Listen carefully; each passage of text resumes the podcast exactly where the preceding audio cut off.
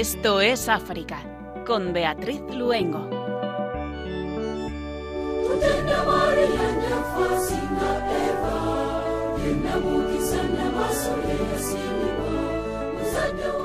Muy buenas tardes a todos los que nos están acompañando en la Radio de la Virgen. Cuando son las 8 de la tarde, las 7 en las Islas Canarias, comenzamos una nueva emisión de Esto es África que nos acercará, como cada 15 días, al continente vecino. Estamos encantados de poder estar con ustedes en esta tarde de verano, en que muchos ya están de vacaciones, Germán García en el control de sonido y Beatriz Luengo quien les habla.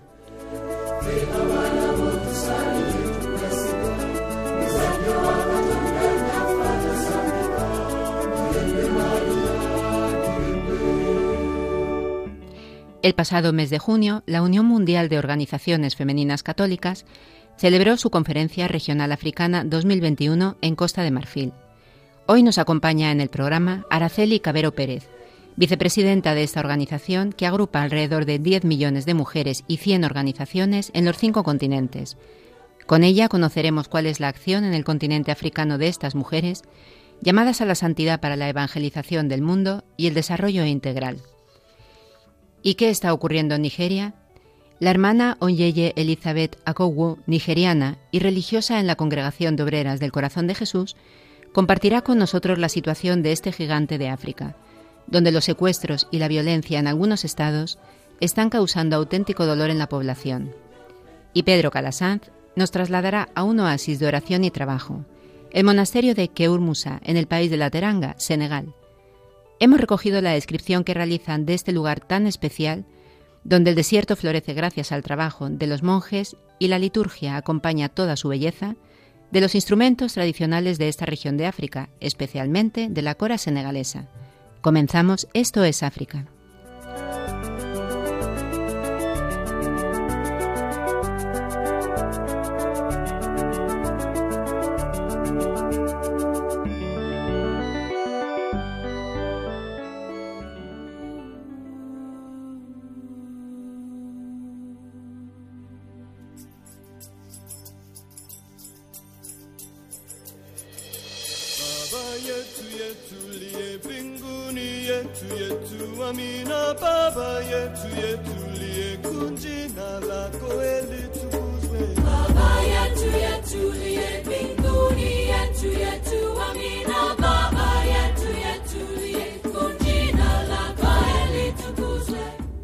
Nigeria, Estado del Norte cierra cerca de 15 escuelas tras los últimos ataques y secuestros de alumnos. Las autoridades del Estado nigeriano de Kaduna, al norte del país, han anunciado el cierre de estas escuelas tras el último secuestro de más de 140 alumnos perpetrado el domingo 4 de julio. El Ministerio de Educación de esta región ha indicado que las escuelas están en zonas marcadas por la inseguridad y los ataques por parte de bandas criminales armadas. Por otra parte, al menos cinco enfermeras y varios bebés fueron raptados en un hospital de la ciudad de Zaria, también en el estado de Kaduna, sin que las autoridades hayan dado por ahora un balance de víctimas y sin que ningún grupo haya reclamado la autoría o el rescate. Los ataques en Nigeria, anteriormente centrados en la zona noreste del país, donde operan Boko Haram e Iswa, se han extendido durante los últimos meses a otras zonas del norte y el noroeste, haciendo saltar las alarmas por la posible expansión de estas redes terroristas y criminales.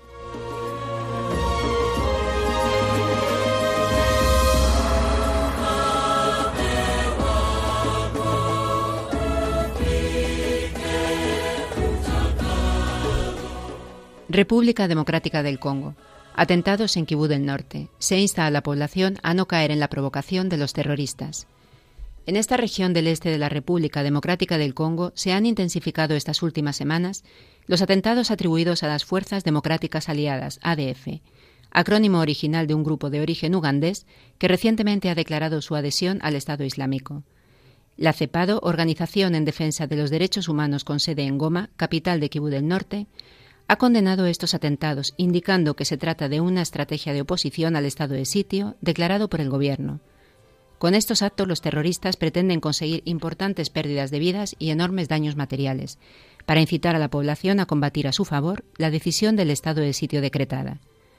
No caigáis en la trampa de las ADF y sus aliados, que con los últimos atentados están llevando a cabo una guerra psicológica para inducir a la población a rebelarse contra el estado de sitio, ha declarado la CEPADO.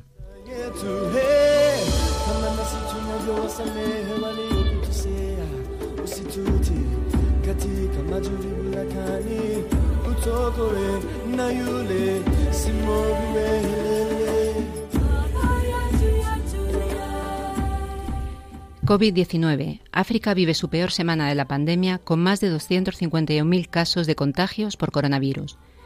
Con esta cifra, la pandemia del COVID-19 ha marcado un récord de contagios en África, sin que hayan logrado además avances significativos en la campaña de vacunación, que solo ha llegado con la pauta completa al 2% de este continente.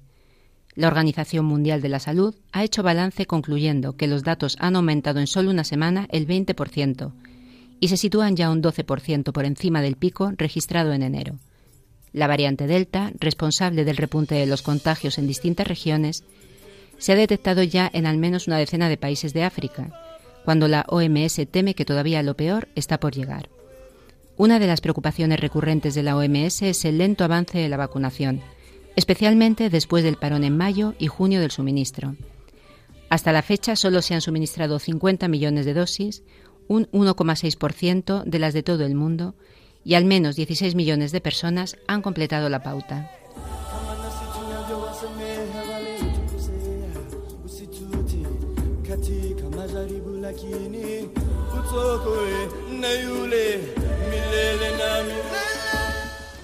Eswatini. Se multiplican los, los llamamientos al diálogo para salir de la crisis.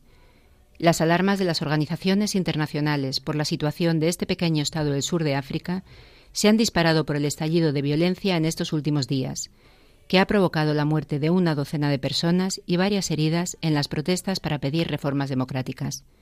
La reunión interregional de obispos de África Meridional han condenado las ejecuciones extrajudiciales, las detenciones indiscriminadas, los secuestros y las torturas, así como la destrucción de la propiedad tanto pública como privada.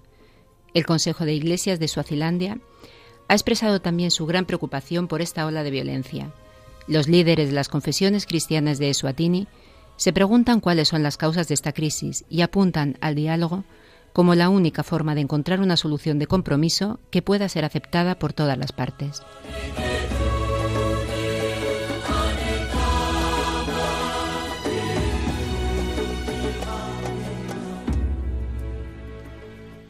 Sudán del Sur. Celebración de los 10 años de independencia con una frágil paz y ante una grave crisis humanitaria. El 9 de julio se cumplió este décimo aniversario mientras desde la diócesis de Tombura Yambio llega un nuevo llamamiento de su obispo, su excelencia Monseñor Barani Eduardo Iboro Kusala. Monseñor ha denunciado los recientes ataques en diferentes partes del estado ecuatorial occidental de Sudán, que han llevado a miles de personas a huir de sus hogares. El obispo ha expresado su profunda preocupación por la suerte de miles de niños y adultos, en particular de los condados de Tombura y Saurce Yubo, donde la crisis probablemente conducirá a tasas aún más altas de desnutrición, brotes de enfermedades y muertes de personas vulnerables debido a las malas condiciones de vida. Monseñor Iboro ha lanzado un llamamiento a todas las partes para que se garanticen la protección y seguridad de los civiles, especialmente de los niños y las mujeres, de acuerdo con nuestras convicciones cristianas y las normas del derecho internacional humanitario.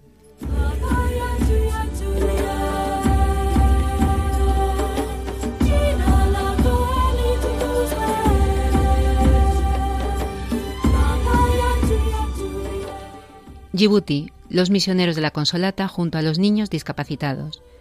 Con el objetivo de promover la dignidad y el desarrollo integral de la persona, y tras varios años de intenso trabajo, algunos niños discapacitados han sido admitidos en la escuela primaria y secundaria.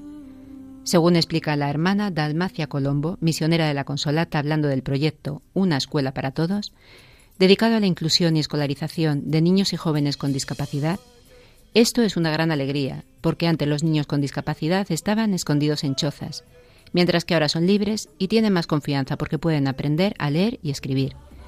En Djibouti muchos niños discapacitados no pueden ir a la escuela, solamente entre el 5 y el 10% se matriculan en cursos regulares. Las hermanas de la Consolata están presentes en Djibouti desde hace 12 años para llevar el Evangelio y estar al servicio de los más pobres.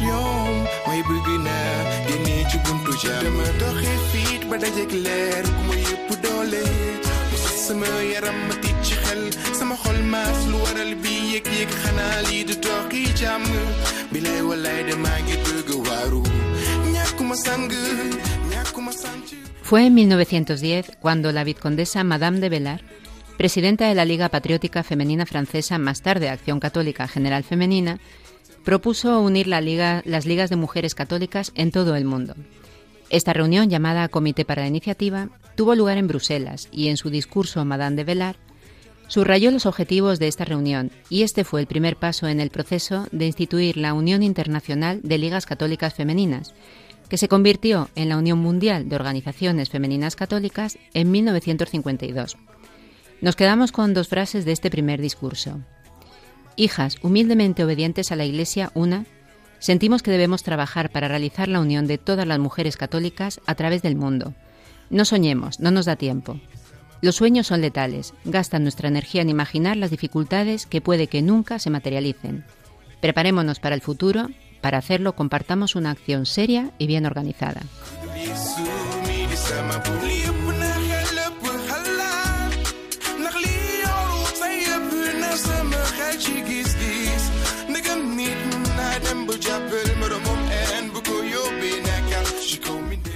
Y así se hizo. Hoy se encuentra con nosotros en el programa Araceli Cabero Pérez. Ella es vicepresidenta de la Unión Mundial de Organizaciones Femeninas Católicas que precisamente celebró el pasado mes de junio su conferencia regional africana 2021 en Costa de Marfil. Muy buenas tardes, Araceli. Hola, buenas tardes. ¿Cómo estás? Muy bien, muchas gracias. Te damos la bienvenida y bueno, hemos hecho un poquito de introducción sobre la Unión Mundial de Organizaciones Femeninas Católicas, pero nos gustaría que nos contaras tú un poquito más qué es. Ese, ese discurso sigue siendo muy válido en el día de hoy. Este, este objetivo está muy presente en toda nuestra organización sí, me alegro de que lo hayas puesto ahí como principio porque es la base fundamental de todo nuestro trabajo. Pues me ha costado elegir porque no, no hay una frase que tenga desperdicio en vuestra página web. Pues es verdad, sí. Las mujeres de esta organización llevan a cabo distintas actividades tanto regionales como internacionales. Cuéntanos en concreto en qué países de África estáis presentes. Yo creo que sería más fácil decirte dónde no estamos. Quizá. Porque eh, cuando hago el repaso, digo, pues me parece que son muy pocos y te podría decir, pues mira, y, y es de lógica, ¿no? Porque son países conflictivos, pues que es difícil llegar allí. Y te puedo decir que no estamos en Somalia, en Etiopía, en Sudán, los dos Sudanes, en Angola, en el Chad, en Marruecos, en Mauritania, en Argelia, en Libia en Argelia y en Egipto. ¿En Argelia? Sí, en Argelia. Sí, y en Egipto. En los demás países, en todos estamos. Si te miras la, eh, en la página web, verás cuántas flechas coloradas hay en el mapa de África. Pues sí, porque efectivamente es el norte y lo que has mencionado, países que están en, conflicto permanente. Sí, así es, así es. ¿Cómo os organizáis para mantener la presencia en estos países? ¿Qué estructura tenéis junto con las mujeres africanas para poder canalizar todas las actividades? A ver, eh, tenemos una presidenta mundial y luego estamos cinco vicepresidentas regionales. Regiones, lo que nosotros llamaríamos continentes, ¿no? Hay una, una vicepresidenta para América del Norte, otra para América Latina y el Caribe, otra para Asia Pacífico, otra para África y otra para Europa. Esa, esas son, dijéramos, las responsables de, de cada región. Y, y, bueno, y en ese, de ese modo, la vicepresidenta para cada región es la que se ocupa de coordinar todos los, los, actos, las resoluciones y los trabajos que se hacen en cada región. Lo de las, si te parece, sigo yo un poco con la organización. Sí, sí, por cada favor. Cuatro, cada cuatro años tenemos una asamblea mm, general mundial y cada otros cuatro años tenemos lo que llamamos conferencias regionales, que son a los dos años de la, de la Asamblea General eh, para ver cómo se están llevando los trabajos de las resoluciones que aprobamos en la Asamblea anterior. O sea que son cada dos años tenemos una mundial y una regional. Eh, y, y así es como las vicepresidentas regionales son las que se ocupan pues de, de, ir animando a las asociaciones, de estar en coordinación con ellas, de ver cómo se llevan los trabajos. Y en esta conferencia regional africana a la que yo asistí, porque mm, normalmente se invita a la presidenta general, ¿no? Pero en este caso la presidenta general no podía ir porque tenían que vacunarla en esa semana y me pidió que la representara yo.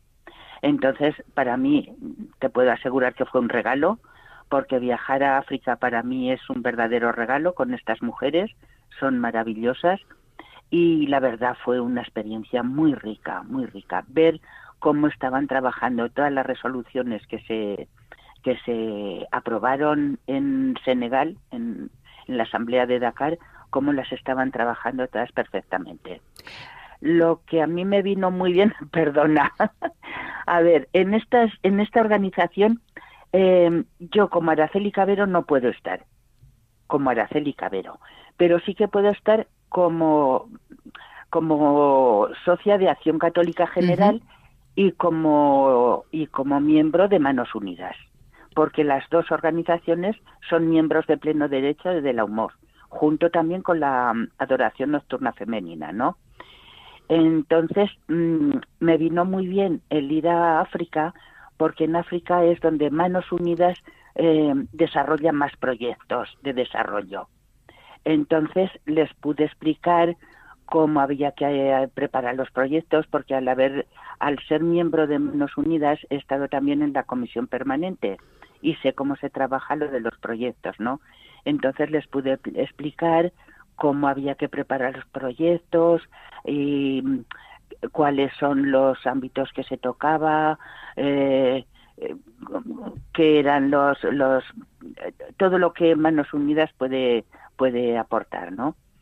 Porque también tenemos que tener en cuenta que Manos Unidas nació precisamente de la UMOF, de la Unión Mundial de Organizaciones Femeninas Católicas, después de un manifiesto que yo considero una joya de redacción, porque ahí las mujeres declararon la guerra al hambre de una manera tan extraordinaria que yo, desde luego, cada vez que lo leo me emociono.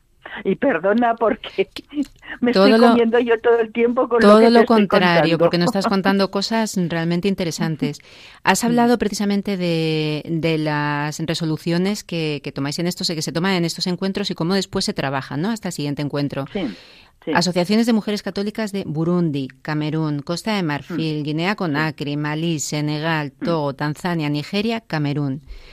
Mujeres llamadas, bueno, tal y como pone, voy a citar también textualmente de, de, vuestra web, ¿no? Mujeres llamadas a la santidad, la evangelización del mundo y el desarrollo integral, que se mm. unen para participar activamente en temas cruciales de la vida de las personas. Mm. De esas acciones que lleváis a cabo, por ejemplo, en el informe en 2019, que si no, si no recuerdo mal es el encuentro que hicisteis en Dakar, ¿no? Sí. En Senegal. Se comunicaban resoluciones como un planeta sano depende de todos nosotros. Coméntanos, mm. por favor, cómo se trabaja un, un poco después esta, esta resolución, porque hay algunas realmente interesantes. Claro, en cada región tenemos una especie, trabajamos más fuertemente unas prioridades, ¿no? En España, por ejemplo, y en toda Europa y en todo el mundo, me imagino que a raíz de la encíclica del Papa Laudato Si, pues se está concienciando mucho la gente. Y entonces, pues hay mm, acciones pues que cada organización las va haciendo suyas y va fomentando de qué manera pueden hacerse, ¿no? Eh, bueno, en África, por ejemplo, yo sé que estaban comentando que habían dedicado a plantar árboles en un país. en otra eh, deben tener problema con las telas esas que son tan coloridas las que llevan. Con los tintes que utilizan, sí. Exacto, parece que, gana el río las aguas, exacto. Entonces, pues es tomar conciencia de todo eso y intentar evitar todas estas cosas, ¿no? En Europa, eh, cuando nos reunimos en Dakar, la, la región Europa, pues salieron que se podían trabajar todas, pero la que más votos salió, porque claro, cada organización tenemos nuestros nuestros temas de reflexión y de trabajo y por ahí, ¿no? Entonces, la, la, mm, el tema que más votos tuvo fue eh, eliminar la discriminación y la violencia contra las mujeres. Y entonces, sobre todo en España, eh, las tres organizaciones españolas estamos trabajando en eso. Hemos hecho un documento, eh, una reflexión pues con, con documentos y por ahí, y con el tema ver, juzgar y actuar, ¿no? Un poco hacer una visión de la realidad, luego juzgarlo a la luz del Evangelio y luego actuar en consecuencia, ¿no? Eh, las otras resoluciones pues están también en relación con las encíclicas del Papa, porque el trabajar por la familia está un poco en relación con la Moris Leticia. Y, y el llamado a la santidad está pues con Gaudete Sultate. O sea que mm, Sí, que son, son resoluciones, por ejemplo, que a mí me han impresionado, ¿no? Cuidemos de la familia en situaciones difíciles, especialmente de sus miembros más vulnerables. Y la que comentaba sobre la, santidad, eduquemos para responder a la santidad. Yo te quería preguntar, eh, por ejemplo, en el tema de, del cuidado de la familia, especialmente de, en situaciones mm. difíciles, ¿no? ¿Cuáles piensas que son cuando surgen pues estos diferentes enfoques, ¿no? De mujeres de distintos lugares mm. del mundo, qué alguna pincelada sobre qué diferencias hay o qué similitudes entre lo que puede aportan las mujeres africanas o lo que se aporta, por ejemplo, desde Europa, ¿no? Pues fíjate, por ejemplo, el día que llegué yo a Dakar, habían trabajado el tema de los niños de la calle. Ahí hay miembros vulnerables de las familias. El problema que es para los propios niños y para las familias, incluso para los de fuera de la familia, porque estos niños viven como pueden, pues pues a base de rapinas y de y de y de intentar sobrevivir. ¿eh? Otro tema que se puso en, en, en, el tema y que a mí me llegó al corazón, se me pusieron los los pelos de punta porque una dijo, dice es que las jóvenes se prostituyen porque no tienen dinero y preguntó, ¿la emigración es la solución? Con lo cual a mí se me puso el corazón encogido pensando en las mafias que explotan mm, sexualmente a las, a las mujeres que, que engañan, que las trafican y que, y que es un problema enorme, que es el tercer negocio después de las drogas y las armas. Y eso para mí, ver a las mujeres tan denigradas, que las venden por menos de lo que cuesta un paquete de cigarrillos y que las violentan de todas formas, yo les tuve que decir que por favor, que, que, que no las dejaran emigrar, que el problema, el problema no es la inmigración, el, no, eh, la, solución, no es la inmigración, mm. el problema es la inmigración. Así Porque aquí es, es terrible cómo se las trata las mafias con tal de ganar dinero a costa de las mujeres. Y eso, desde luego, Durísimo. mucho. Araceli, os movéis en muchos países africanos, tú en concreto has viajado ahí en varias ocasiones. ¿Cuál piensas desde tu experiencia que es el papel de la mujer cristiana en la Iglesia y en la sociedad? En África en concreto me refiero. ¿Qué, qué puede aportar la mujer cristiana? Eh, las mujeres africanas son muy fuertes, muy fuertes, y tienen un sentido de la responsabilidad muy grande. A pesar de ser, mm, porque yo veo que son, son sociedades patriarcales, ¿no? Pero ellas tienen esa paciencia, ese don de, donarse ellas mismas, ese, e, e, esa atención a la familia. Yo es que las admiro totalmente. Y encima con alegría, porque tienen el ritmo en el cuerpo y las ganas de cantar y de bailar en el cuerpo y bueno, una alegría tan grande con, con, con cualquier cosa. Las celebraciones de ellas, la última celebración en Dakar, estuvimos tres horas y media en la Eucaristía. Fue un gozo, porque a cada momento se ponían a cantar y bailar en cada celebración, vamos.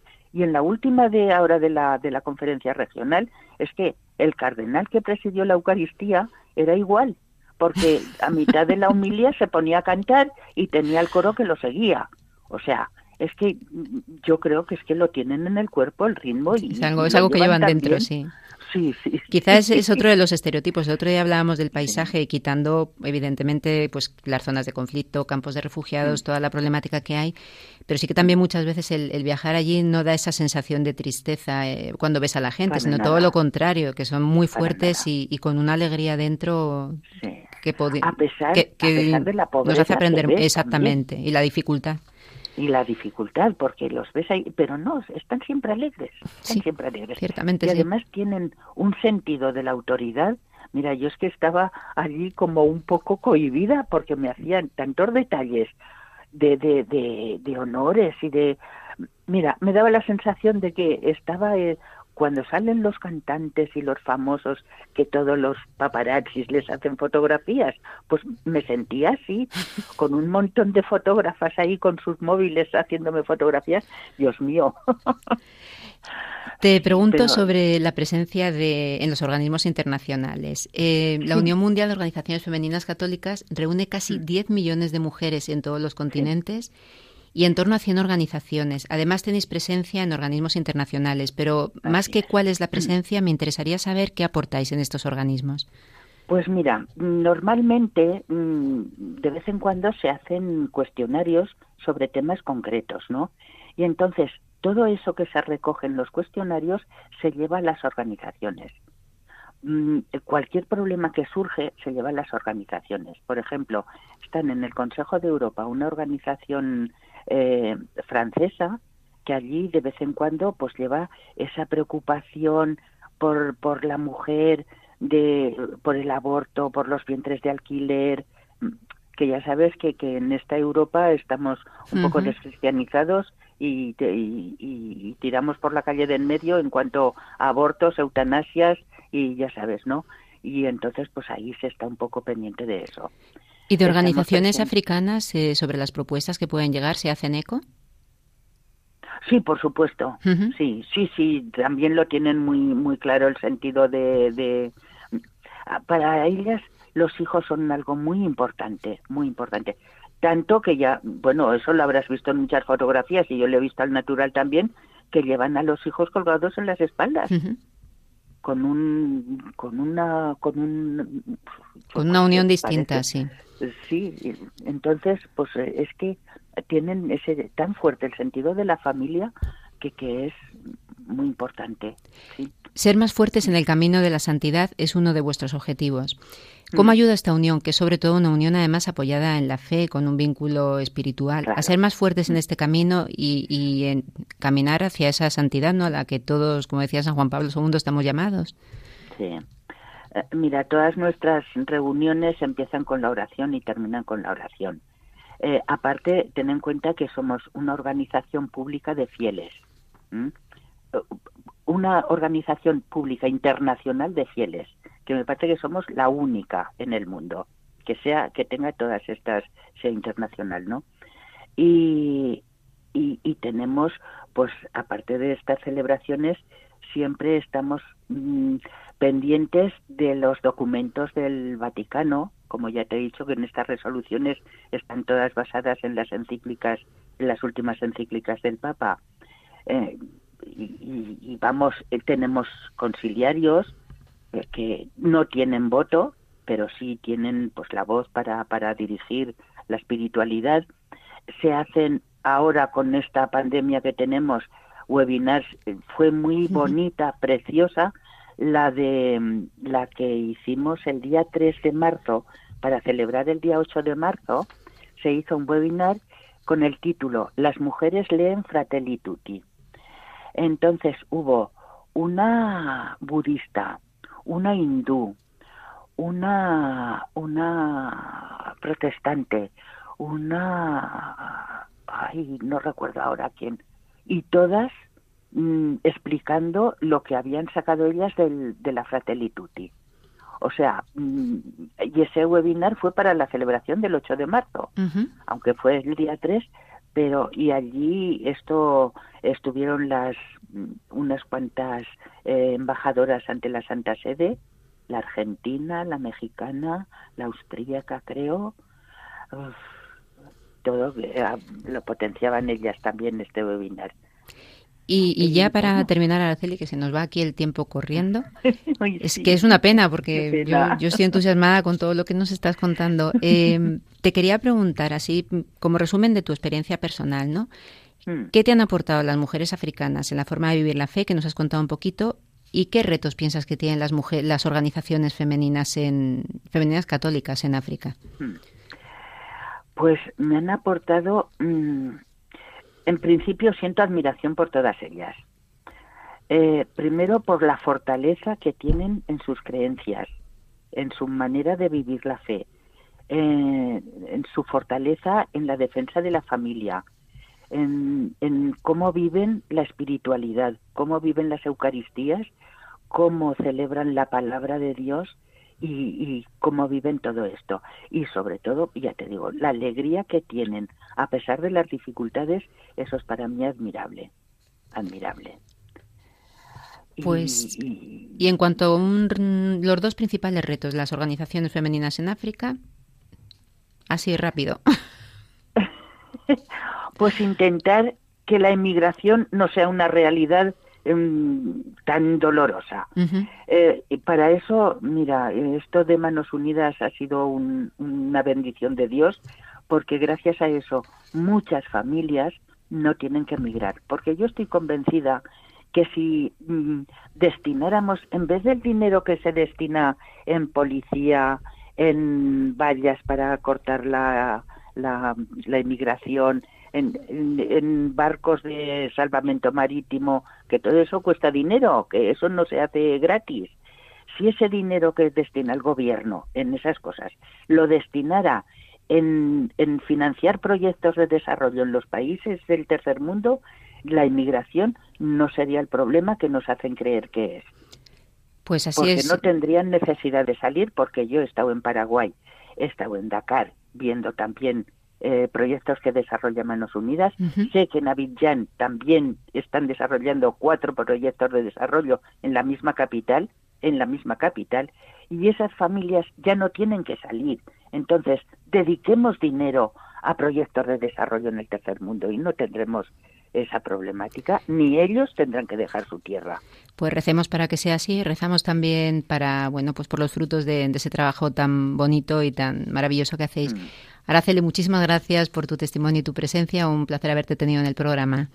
Gracias a vosotros porque pues el desahogarme ha sido también una bendición para mí. Hasta pronto entonces, un abrazo. Adiós, muchas gracias, un abrazo. Estás escuchando el programa Esto es África con Beatriz Luengo.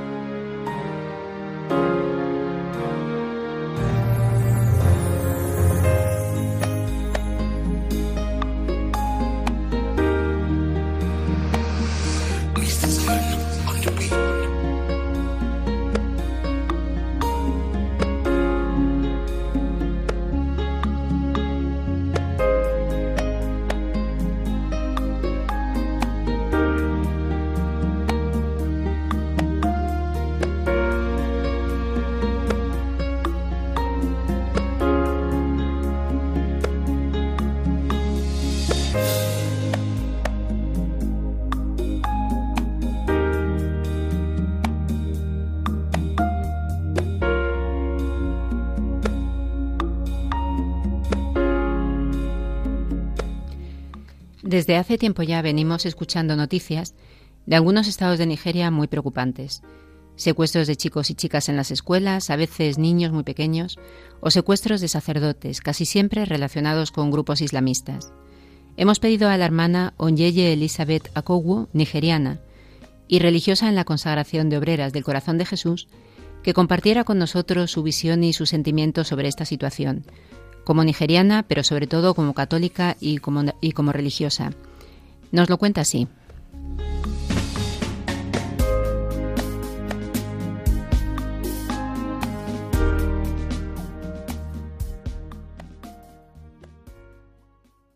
Me llamo Akobu Onyeji Elizabeth, nigeriana. Soy una religiosa de la Congregación Obrera de Corazón de Jesús. Estoy en una de nuestras comunidades aquí en Villanueva de Córdoba. Estoy aquí para compartir con vosotros la situación actualmente en mi país, Nigeria. Me siento triste a hablar de mi, de mi país, Nigeria, por lo que los nigerianos están viviendo actualmente, por falta de inseguridad de nuestro gobierno. Es decir, los nigerianos están viviendo actualmente con miedo, tristeza, porque no hay paz interior ni exterior. La gente vive en su casa con miedo. Hemos estado orando y esperando que las cosas mejoren, pero en lugar de mejorar, las cosas están empeorando en todas partes e incluso los que logran conseguir trabajo en el gobierno están sufriendo porque el gobierno no les pagan y por estas razones hay hambre. Muchas familias que viven en el campo luchan cada día para sobrevivir. Los niños están muriendo por falta de alimentación, por diferente enfermedad, por la falta de irresponsabilidad de parte del, gobierno. Hay muchos bandidos, secuestros de los sacerdotes religiosos y otras personas inocentes por dinero. Tenemos muchas personas con su certificado que ya han terminado su estudio, pero no hay trabajo. No hay manera de conseguir un trabajo. Y aunque logran para conseguir uno, los gobiernos no les pagan. Entonces, muchas personas están sufriendo en diferentes maneras y nuestros jóvenes están haciendo cualquier cosa para conseguir dinero sin preocuparse si son malas o no. Y ahora hablando de salud de las personas. Es muy triste porque en los pueblos, los campos, las que viven en los campos están sufriendo en tema de salud porque no hay hospital. Las mujeres embarazadas están muriendo en el momento del parto o cuando sea necesario realizar una operación durante el parto por la falta de hospitales en las aldeas, especialmente donde yo vengo, Idomaland, estado de Benue. Y como no hay hospital en los campos, la gente sufre porque para salir donde viven, para ir en, en la ciudad donde hay hospital, si es caso de emergencia, sus vidas están en peligro porque aunque llegan en la ciudad donde hay hospital, dinero es problema. Porque cuando llegan, les piden dinero y los hospitales en la ciudad, cuando te piden dinero y tú no tienen, no te van a atender hasta que tú pagas el dinero que te están pidiendo. Y hay muchas gentes que no pueden conseguir esos dinero, conseguir dinero para cuidar su salud. Por eso los que están en los campos viven bajo la misericordia de Dios. Y antes de ahí, una religiosa fue secuestrado por algunos hombres desconocidos también. Entonces, la situación en Nigeria es algo muy triste. Muchas gracias.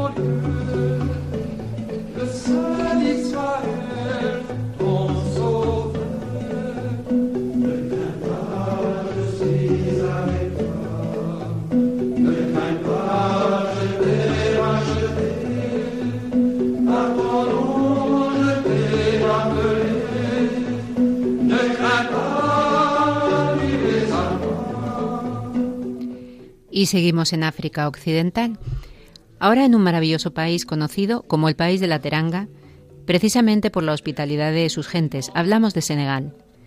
En algunos programas hemos escuchado la música religiosa de los monjes benedictinos de Keur Musa, cerquita de Dakar, la capital. Hoy hemos querido acercarnos más a este lugar, visita obligada si se viaja a Senegal, y nuestro colaborador Pedro Calasanz nos trae la descripción que de este oasis de oración y trabajo hace Gerardo González Calvo en su libro Hola África, estancias en un continente amigo.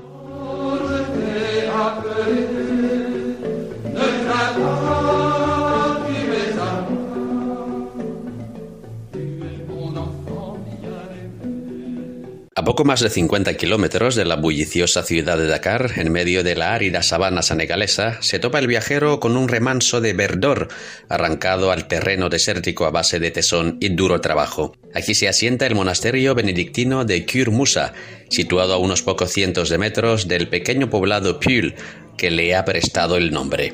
Es una de las primeras fundaciones de vida monástica establecida en el continente africano. Se levantó en 1962. Aunque un muro circuncida las 20 hectáreas del recinto monástico, la puerta de acceso está abierta de par en par, como invitando a la visita, fiel expresión de la proverbial hospitalidad y acogida del pueblo africano. El cuerpo principal del monasterio tiene forma rectangular. La pequeña iglesia blanca, con su elevado campanario al lado, ocupa toda la cara frontal. De ella, como queriendo destacar la fuente de donde brota y se alimenta la vida de la comunidad, despegan los demás edificios que cobijan las celdas de los monjes, el refectorio, la biblioteca y las salas de estudio. En medio hay un patio ajardinado, bordeado por un claustro. Alrededor del convento se vislumbran una serie de huertas cultivadas y bosques de árboles frutales salpicados de pequeños edificios, plantaciones de plátanos, ananás, papayas, mangos, naranjas, mandarinas y pomelos que los monjes y sus colaboradores han hecho florecer en tierra semidesértica huertos repletos de verduras y legumbres que contrastan con la sequedad improductiva de los terrenos al lado del muro y dan fe de la laboriosidad de los moradores de este pequeño oasis. A la sombra de los árboles se alzan pequeños edificios bajos en los que algunos monjes desempeñan silenciosos las más diversas actividades, En uno de los talleres elaboran quesos con leche de cabra que compran algunos pastores de los alrededores. Otros están dedicados a los trabajos de herrería, mecánica, carpintería y pintura. Pero la joya más admirada que ha hecho famoso el monasterio, tanto dentro como fuera del Senegal, es la fábrica de coras. El hermano Dominique uno de los primeros nueve monjes enviados desde la abadía benedictina de Solesmes, eso en Francia, para fundar el monasterio en 1962, ha dedicado buena parte de su vida a estudiar y mejorar ese instrumento de cuerda tradicional de la región y de muchos países del África Occidental. Con el paso del tiempo, el hermano Dominique se convirtió en un excelente intérprete y a la vez fabricante de coras de gran belleza y calidad. Hay coras de tres clases, de una, de dos y tres estrellas. Todas están fabricadas con el mismo material, pero el sonido final no siempre es el mismo. Las que dan un sonido más perfecto se clasifican como de tres estrellas.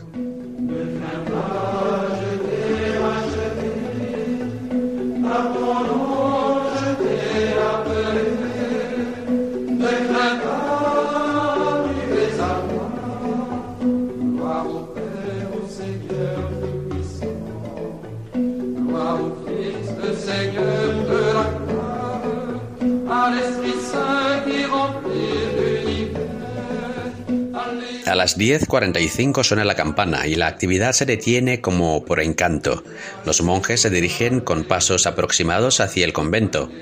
Hay que prepararse para el acto central de la vida diaria de esta comunidad monástica, la celebración de la Eucaristía. A la izquierda de la iglesia nos encontramos otro de los tesoros que ha dado notoriedad al monasterio de Kurmusa, un gran cuadro que representa el árbol genealógico cristiano. En el tronco están Adán y Eva en el paraíso, la expulsión del mismo y el arca de Noé. En las ramas aparecen escenas del Antiguo Testamento y en la copa se encuentra el nacimiento de Cristo. El ábside está decorado con unos frescos sobre la vida de la Virgen María, a cuyo corazón inmaculado está consagrado el monasterio. Los personajes de las pinturas, obra del padre Georges Saget, otro de los nueve fundadores, son de raza negra. Es una de las primeras expresiones de arte cristiano inculturado en África, fruto de los esfuerzos de encarnación en la realidad local que, desde el principio, ha caracterizado la presencia de los benedictinos en Senegal. El estilo de las pinturas, figuras estilizadas y el uso de los cuatro colores básicos, negro, blanco, rojo y amarillo, ha creado escuela y son muchos los artistas africanos que lo imitan. A las once y cuarto, un toque de campana anuncia el comienzo de la Eucaristía y la iglesia se llena de fieles. Los monjes de la comunidad, en su mayoría africanos, entran en procesión ataviados con los hábitos blancos de su orden. La liturgia solemne y pausada tiene un distintivo sabor africano, acentuado por el uso de la cora, el balafón y el tambor para acompañar los cantos de los salmos y los himnos de la misa. El monasterio de Kir Musa ha sido también pionero en la introducción de instrumentos musicales locales en el culto de la Iglesia en África.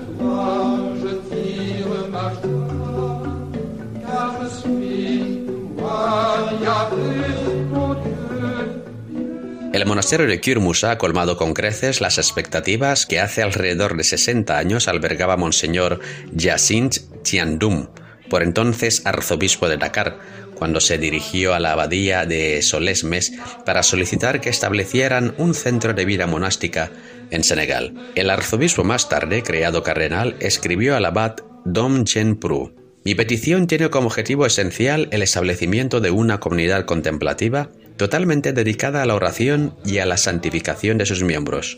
Monseñor estaba convencido de que el trabajo de evangelización de la todavía iglesia senegalesa necesitaba del apoyo e irradiación espiritual de personas totalmente consagradas a la plegaria y a la alabanza divina. Esa presencia sería especialmente significativa en medio de una población mayoritariamente musulmana, que concede gran importancia a la oración. El testimonio de vida contemplativa y laboriosidad del primer grupo de monjes franceses atrajo como un imán a jóvenes cristianos senegaleses. Hoy la mayor parte de miembros de la comunidad son nativos del país. Kür Musa sigue siendo un centro de referencia y una fuente de espiritualidad para la Iglesia en Senegal. Monseñor Jacques Sarr, obispo de Thiès, donde se asienta la abadía, escribió: Para los sacerdotes religiosos y religiosas, laicos y para todos los que buscan a Dios, el monasterio es un centro luminoso donde resplandece, sin bulla mediática, el absoluto de Dios buscado, servido, cantado en la gratitud de unas vidas consagradas a la contemplación de su belleza y la alabanza de su gloria. Aquí el servicio de Dios rebrota en quienes frecuentan esta casa de oración, en una aproximación al misterio divino revelado en el desarrollo de la liturgia, gozoso anuncio de la misericordia divina y fuente de paz. Al poco tiempo de su fundación, el monasterio abrió un pequeño dispensario para prestar atención médica a la población, que no tenía dónde acudir en caso de enfermedad. Se hicieron cargo de la obra de las oblatas benedictinas siervas de los pobres de Angers, en 1964 se creó una escuela primaria para los hijos de los trabajadores y los demás niños de los poblados vecinos. Vida contemplativa, trabajo callado y caridad solidaria son los rayos de luz que brotan con fuerza de Kür Musa para enriquecer a la Iglesia y al conjunto de la sociedad senegalesa.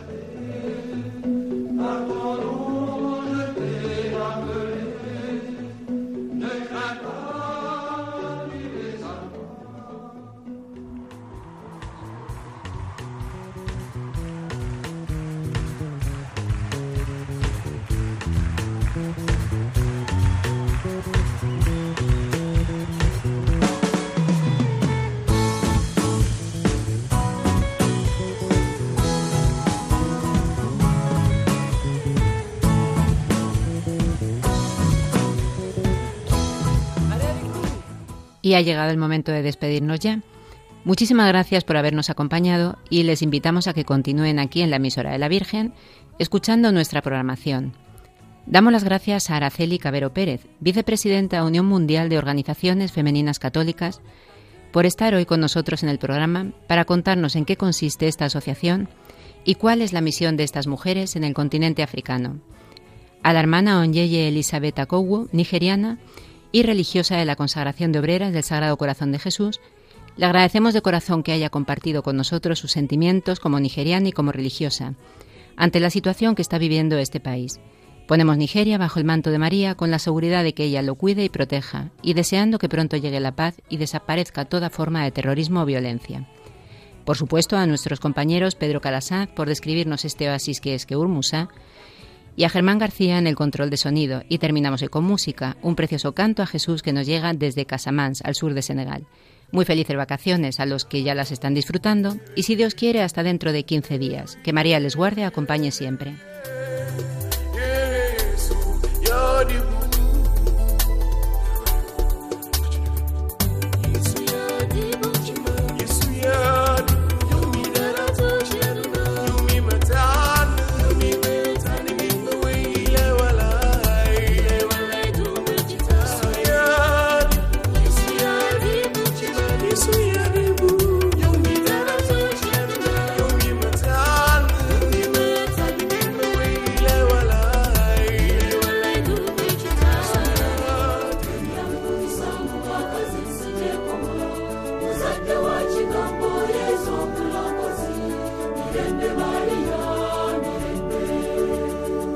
Esto es África, con Beatriz Luengo.